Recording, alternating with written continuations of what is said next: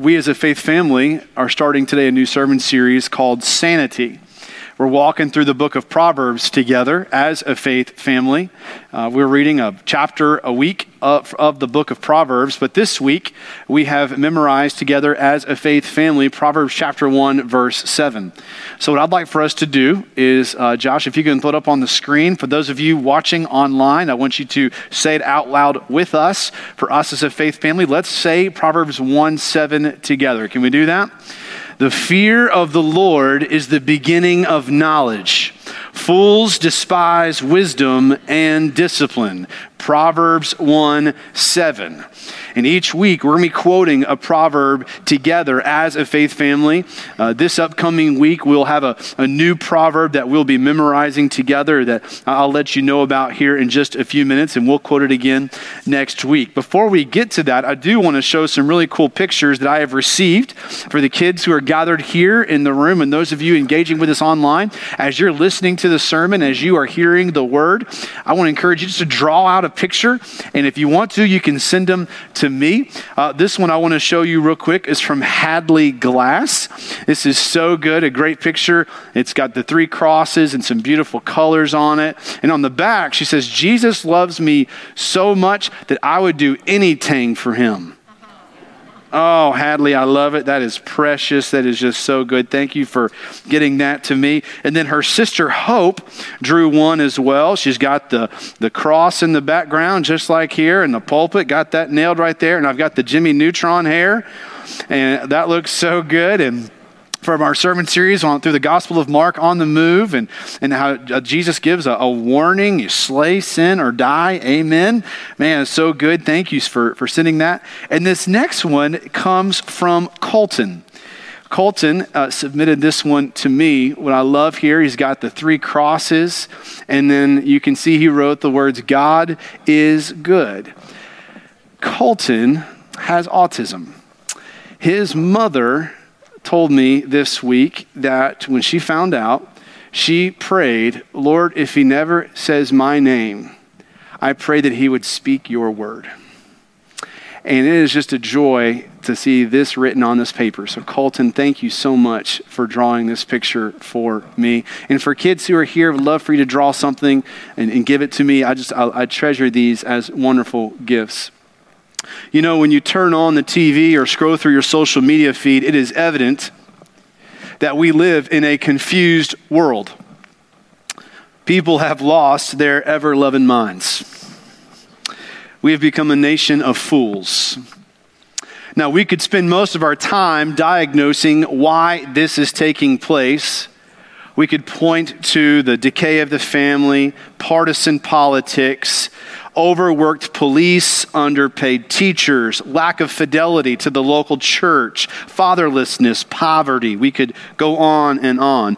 But ultimately, foolishness is rooted in a heart that is in rebellion against God. John Calvin wrote that the human heart is an idol factory. Our hearts, when we are left to ourselves, it leads to chaos, confusion, and anarchy. Jeremiah 17, verse 9 says, The heart is more deceitful than anything else and incurable. Who can understand it? This is why the advice, follow your heart, is terrible advice. The hearts of people who have turned away from the Lord and live in habitual, unrepentant rebellion against the Lord, there will come a time in which the Lord will hand you over to the desires of your heart.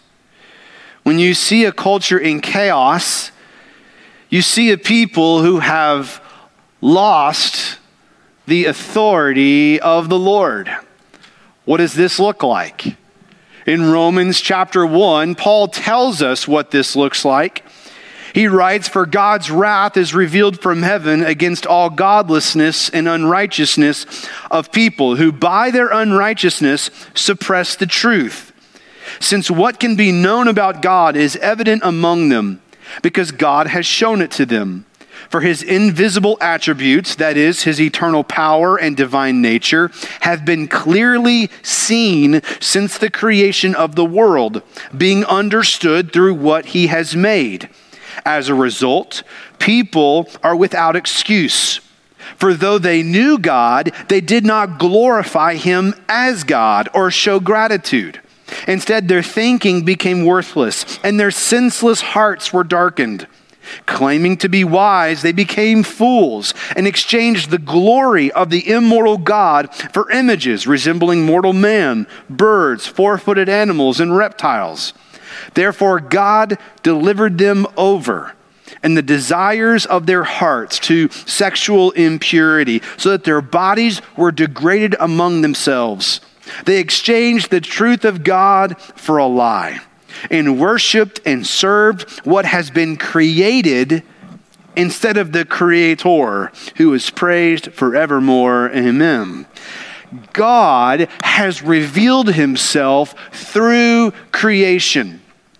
He has made himself abundantly present by what he has made, Romans 1, so that everyone is without excuse but rather men suppress the truth. They reject the reality of the Creator and rather worship created things. People grope in the darkness, looking for light and purpose and meaning apart from God, and darkness fills their hearts.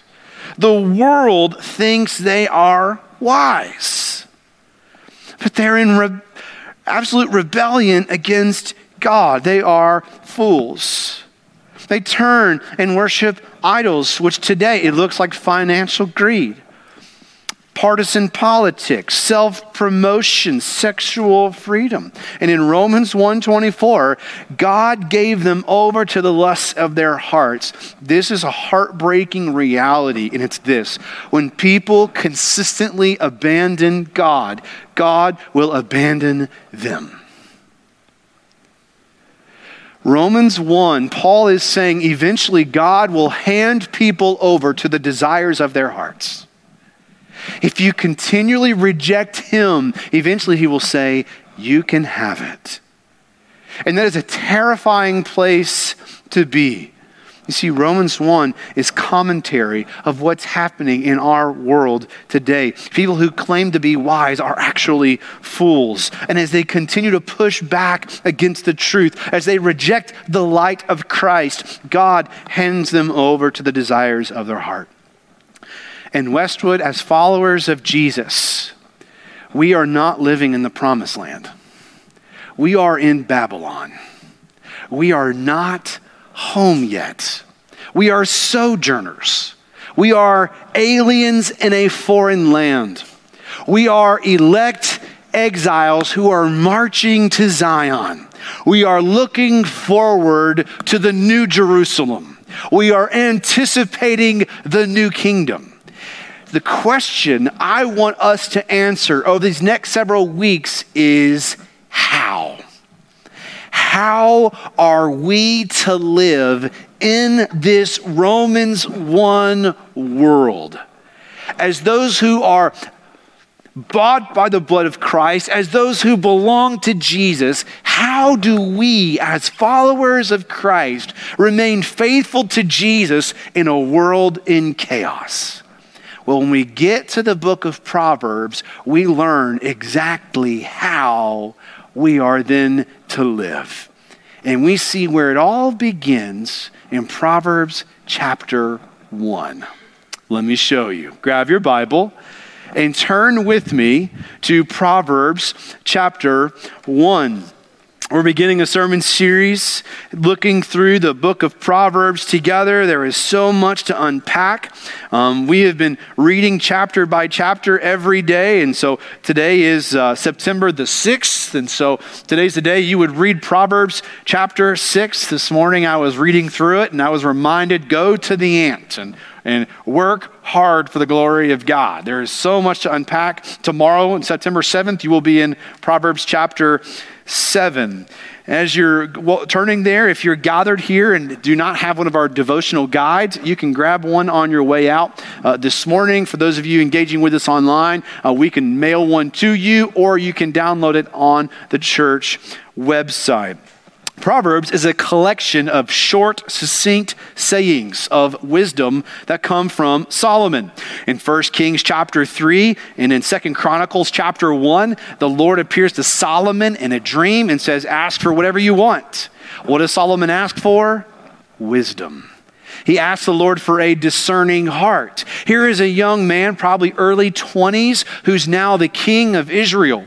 His father, David, has passed away, so he can't go to him for wisdom. Here's a young man who is looking for insight of how to lead a nation. And the Lord loves his request. First Kings chapter 3 verse 10 says it pleased the Lord that Solomon had asked this.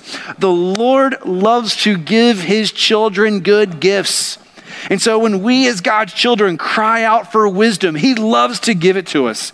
James chapter uh, 1, verse 5, he says, Now if any of you lacks wisdom, he should ask God, who gives to all generously and ungrudgingly, and it will be given to him. The Lord loves to give wisdom to those who cry out to him. Well, Solomon was given wisdom from God. And Israel was amazed by the wisdom that came forth from him. As we see later in 1 Kings chapter 4, Israel is stunned by the wisdom of Solomon as he is brought before this situation where there are two moms and one baby. One woman saying, no, This is my baby. And the other one saying, No, no, no, that's my baby. So she, she said, she said situation. Well, whose is it? Well, Solomon says, Bring me a sword. We'll cut the baby in two, and each of you can have half. One of them says, Fine by me. The other says, No, no, no, no, don't do that. She can have the baby. And Solomon says, That's the mama right there. Israel was amazed by the wisdom of this king. It's interesting. You look at 1 Kings chapter 4, verse 32. Solomon spoke 3,000 proverbs, and his songs numbered 1,005. This is a man of great wisdom. Israel marveled at what came forth from him. And when we get to Proverbs chapter 1, we begin this book written by Solomon speaking of wisdom. And in chapter 1, verse 1, under the inspiration of the Holy Spirit, the scripture says this.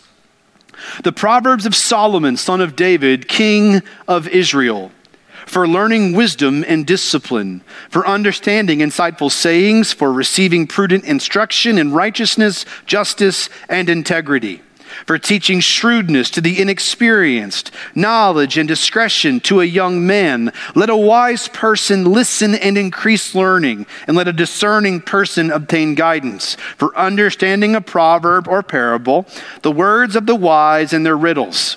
The fear of the Lord is the beginning of knowledge. Fools despise wisdom and discipline. The introduction to the book of Proverbs here sets the premise for the rest of the book.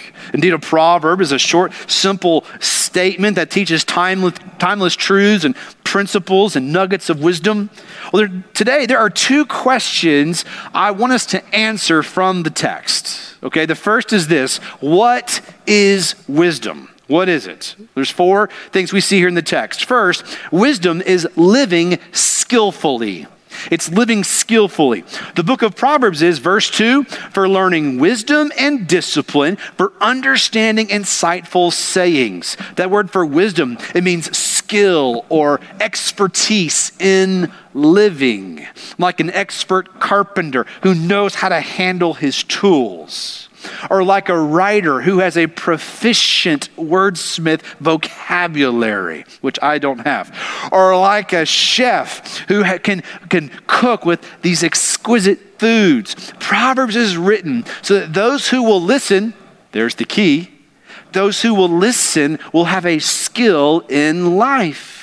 In the world that lives, that lives in stupidity and folly, wisdom is the skill of living a godly life as God has intended you to live. But notice what it takes to gain this wisdom. Verse 2 discipline. It requires discipline to be a man of understanding, to be a woman of understandings. Eh, understanding. If we're going to be those who discipline themselves for the purpose of godliness, we must be a people who daily deny themselves, pick up their cross, and follow Jesus.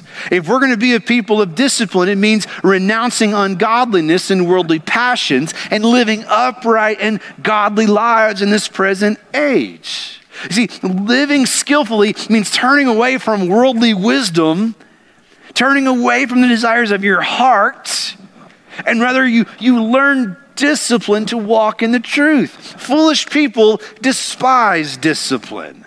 In Proverbs 5, Solomon warns of the wayward, adulterous woman who seduces a man towards sexual immorality. He warns his son, stay far away from her. Don't go near her. Stay as far away as you can. You see, in our sex crazed world, who mocks the exclusive sexual union between one husband and one wife for life, we must avoid temptation towards sexual immorality. We are to flee pornography, run away from adultery. We don't even allow there to be a hint of any kind of impropriety. We must discipline ourselves. If not, listen to Solomon's warning. In Proverbs 5, verse 11, he says, At the end of your life, you will lament when your physical body has been consumed, and you will say, How I hated discipline, how my heart despised correction. I didn't obey my teachers or listen closely to my instructors. I'm on the verge of complete ruin before the entire community. He goes on to say in verse 21 For a man's ways are before the Lord's eyes and he considers all his paths. A wicked man's iniquity, iniquities will trap him. He will become tangled in the ropes of his own sin. He will die because there is no discipline and be lost because of his great stupidity. Westwood, as your pastor, I long to see you live a life that glorifies God.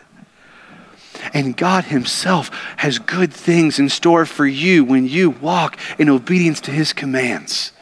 And so let us be a people who live skillfully. We put our nose in the book of God and we study and we learn how to be those who are wise and we say no to the things of this world and we say yes to Christ and we walk in obedience to Him.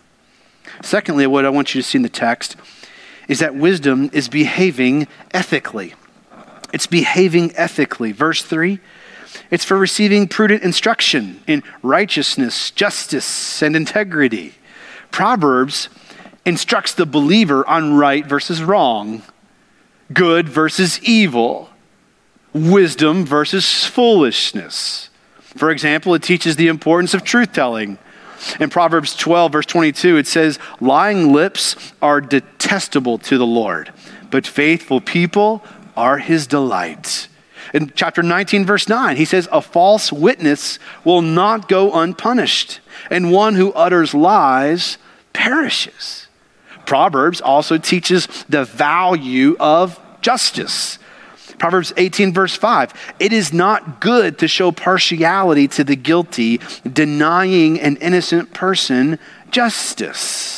Solomon is training his son to be a man of righteousness and integrity and justice. Fathers, part of our responsibility is the formation of our children's moral fabric and formation. We teach right versus wrong.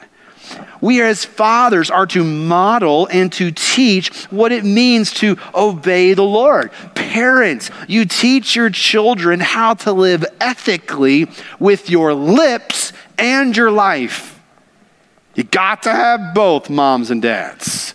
Grandparents, lips and life have to match. If they don't, you're under the accusation of hypocrisy, and children and grandchildren see right through it. So your words and your life must match, and you model it, and you are intentionally teaching it of what is right and what is wrong. Now, here's what's key we must remember that we don't police our children with religion, we shepherd our children with the gospel. Kenneth, what do you mean? Religion is where a kid says, I messed up. My dad is gonna kill me. The gospel says, I messed up. I need to call my dad. Do you see the difference? You see, when, when, not if, when our children sin, we want to teach them that the natural response is to run to God. The Luke 15 prodigal son who sprints to his father. We go to the one who will receive us, who will instruct us, who will discipline us, but care for us. And the way that we do that as parents is we model the same so that when our children sin, we want them to initially say, I've got to get to my dad. He will receive me, He will love me, He will instruct me, He will discipline me, He will shepherd me with truth and grace. And when we model this as parents, we are pointing our children to the Word who became flesh and dwelt among us, the only Son of the Father, full of grace and truth. We, we model grace and truth in our parenting, and we shepherd our children towards Jesus. Believers, let us be a, a people who model the gospel by living ethical, morally upright lives. But when we don't reach that perfect ethic, which the entire scriptures are telling us we can't and never will, we are trusting in the one who did.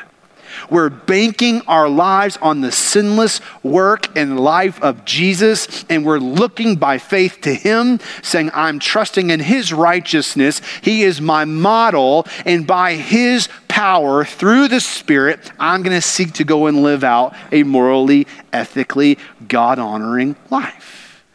So, wisdom is right there in the heart of it, behaving ethically. Thirdly, and man, I got to get fast here. My time is closing quick and we got a long way to go. Wisdom is discerning accurately.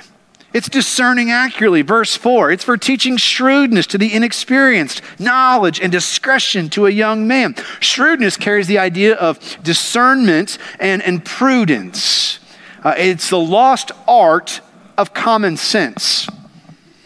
Parents, has your child ever done something in which you looked at them and just said, What were you thinking? Uh, maybe I'm the only one who does that. But there's, there's a sense in which you're, you're, you're looking at the life, like, what was that? Like, like what was going through there? Where, well, we look around our world, that's what I frequently find myself asking, like, what are you thinking? It's the lost art of shrewdness, common sense. Solomon says that's what Proverbs is for. It's where you gain wisdom that teaches people how not to be stupid. And this is why the book of Proverbs is for teenagers. Now, I don't mean that as a dig on teenagers, because teenagers, guess what? The parents sitting next to you right now, they used to be teenagers. In fact, okay, informal poll, raise of hands. Parents, when you were between the ages of 13 to 19, raise your hand if you did something stupid. All right, look around. All right, Kevin, only, only one hand. One hand, Kevin. Um, that's the point of Proverbs. This book is written for teenagers. Look at verse 4. He says it's for the inexperienced. It's for, verse 4, a young man. This book is to help those who don't have experience in life yet learn how to make wise choices, how to be shrewd, how to have common sense. 24 times throughout this book, Solomon uses the phrase, my son my son, my son, my son. He's trying to teach his son how to be wise. And so, as parents, we want to rally our kids, especially our teenagers, around the book of Proverbs because it teaches them how to be wise. And here's reality every single one of us, every week, are dealing with hundreds of situations and people in which we need shrewdness. You got to know what to say and how to say it, what to do and how to do it. How do you navigate it? Proverbs guides us in wisdom. Ultimately, we need the shrewdness of Jesus. Jesus, the master at discerning situations, he knew the motivations of people's hearts. He saw past the outward facade and he saw right to the heart. And when you walk with Jesus, when you abide in the Spirit, when you're daily sticking your face in his word, God grows you in discernment. Fourthly, wisdom is learning humbly. Verse 5 let a wise person listen. Mm hmm. Don't miss that. Let a wise person listen. Listen. This is a James 119 approach. Be quick to listen, slow to speak. You're someone who, who is listening. You want to stand out in this world? Shut your mouth. Hold your opinion tame your tongue. Don't be the first to speak. Proverbs 18, verse 13 says, The one who gives an answer before he listens, this is foolishness and a disgrace for him. You see, as followers of Jesus, we're to be marked with humility. And a fruit of humility is listening. You're not going to be the first to speak. And a mark of humility is seen in being teachable. When you're teachable, you're humble. You're willing to be shaped and changed. You're willing to, verse 5, seek out wise counsel. You obtain guidance. You invite people into your life who tell you what you need to hear, not what you want to hear. You receive rebuke. You receive correction. You're continually reading books that point you to Jesus and walking in godliness. You are in hot pursuit of growing in wisdom. It requires learning humbly. So, Kenneth, how do I how do I get this? How do I get this? Looking, I'll put it in your notes. It all begins in verse seven. First, you got to submit to the Lord submit to the Lord. Verse 7 the fear of the Lord. What is the fear of the Lord? It's a right understanding of who God is and who you are in light of Him. When you see God as He is revealed in Scripture, that he is high and exalted, and he is clothed in majesty. When you see who he is, it, it causes you to get low. When you see his, his holiness and justice, his power and wrath, there's no room for peacocking. You don't walk around with your chest puffed out in the presence of God when you see who he is, it leads you to tremble before the creator of the universe. The fear of the Lord doesn't just mean that you respect him, it means that you revere him. You are in awe of who he is. It means you understand that you're only alive because he said so. You're only breathing because he was uh, gracious to allow you to do so. The only reason you and I are not in hell is because of His sovereign grace. When you see the Lord for who He is, it causes you to get low and to tremble. Jesus commanded us to fear God. In Luke chapter 12, verse 5, he says, Do not fear those who can kill the body but cannot kill the soul. Rather, Jesus says, fear Him who can throw both body and soul in hell. Yes, I tell you, fear him. You see, the fear of the Lord requires humbling yourself before God, and you honor him with your heart and with your life. I think John Piper does a great illustration here in which he describes imagine being on a mountain and you see a terrible storm coming. You run for cover and you hide in the safety of a cave. And when you look out, you see the full wrath of the storm coming over you. And if you were outside of the cave, you would be destroyed by the storm. But inside the cave, you're safe. Well, the fear of the Lord is like that. Outside of Christ, we see the full wrath of God, his holiness and his justice being brought down like a hurricane, and all who are caught in it are destroyed. And we, as followers of Jesus, know that we deserve that.